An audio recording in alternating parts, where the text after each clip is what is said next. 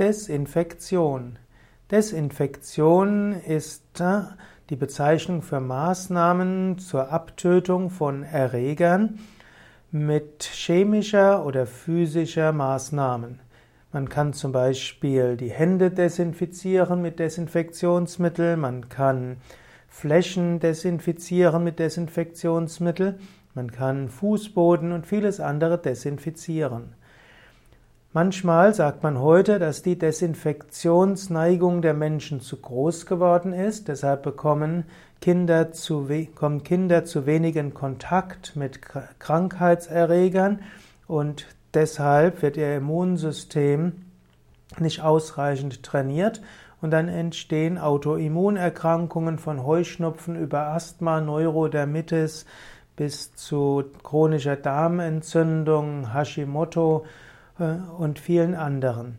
Manche Menschen sagen, dass ein Übermaß an Sterilität der Umgebung dazu führt, dass das Immunsystem nicht richtig trainiert wird und dann außer Kontrolle gerät.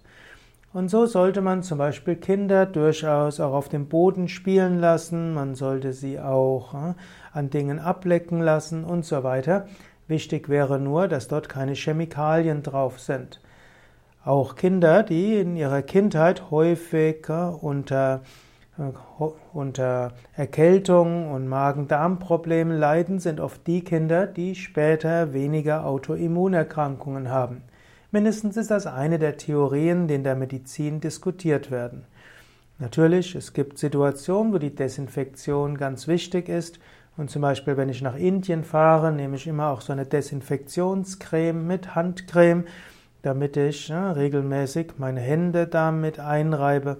Manche denken, dass ich dort etwas übertriebene Vorsicht habe, aber seitdem ich das mache, habe ich tatsächlich seltener Magen-Darm-Erkrankungen in Indien.